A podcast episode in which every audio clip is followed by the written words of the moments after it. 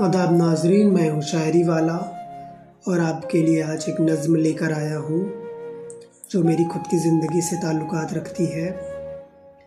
तो मैं पेश करना चाहूँगा, कुछ मिलने की ख्वाहिश हुई, भागा उसके पीछे, नहीं मिला कुछ, टूटा कुछ, संभला कुछ, फिर से नई राह चुन लिया, फिर उसकी तरफ़ भाग रहा हूँ।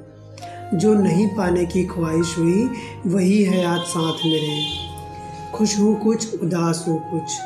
कुछ पिघला सा हूँ, कुछ बिखरा सा हूँ। अब जो चाहिए वो मिलेगी कि नहीं, बस यही सोचते रहता हूँ। करते रहता हूँ कुछ काम, लेता हूँ कुछ जाम। लगता हूँ कुछ आम, नहीं मेरे पास कुछ काम। तुम्हारे पास होने से क्या बदल जाता है? तुम नहीं चाहिए मेरी खुशी कहीं और है। पर जो अब पास नहीं, उसकी कीमत कुछ और है। आगे के लिए थोड़ा सहमा सा हूँ, बर्फ़ की मिट्टी में नगमा सा हूँ। जिसम, प्यार, मोहब्बत, इबादत, बड़े शब्दों की बदौलत, शायरी वाला आज कुछ लिख लेता है, कुछ अपना पढ़ लेता है, कुछ दूसरों का सुन लेता है, लेकिन कब तक ऐसे चलेगा? कब तक वो ऐसे करेगा? मुझे कुछ करना है। फिर मेहनत कैसे की? फिर स्कूल की चावल क्यों खाई? रोज़ साइकिल क्यों चलाई? घर से रिहाई क्यों बिताई? इतनी पढ़ाई क्यों निभाई? क्यों सही उस लड़की की जुदाई? क्यों उससे की बेवफाई? मेरी बात तू मान भाई। थोड़ा कम लिखा कर। थोड़ा कम सोचा कर। सब ठीक होगा। कुछ अच्छा कुछ बुरा ज़रूर होगा।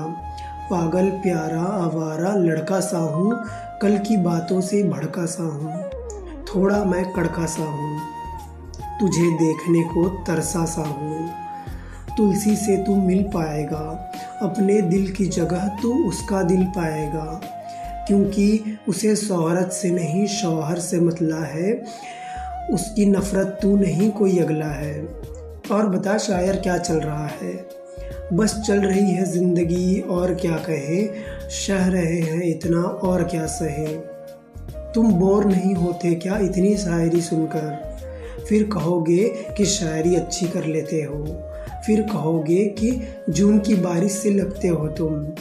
फिर कहोगे कुछ और सुनाओ। अब इश्क में बाकी कुछ रह गया है क्या?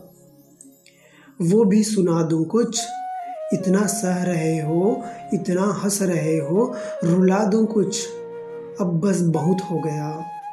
अब बस बहुत सह गया। बगावत की साजिश करनी है, अब आखिरी लाइन पढ़नी है। चलता हूँ अपनी कहावत से, याद रखना मुझे अपनी चाहत से। दोस्तों, अगर आपको ये शायरी पसंद आई हो तो अपने दोस्तों में शेयर कीजिएगा और अगले एपिसोड के लिए इंतज़ार करिएगा। मैं हूँ शायरी वाला और आपसे अलविदा लेना चाहूँगा।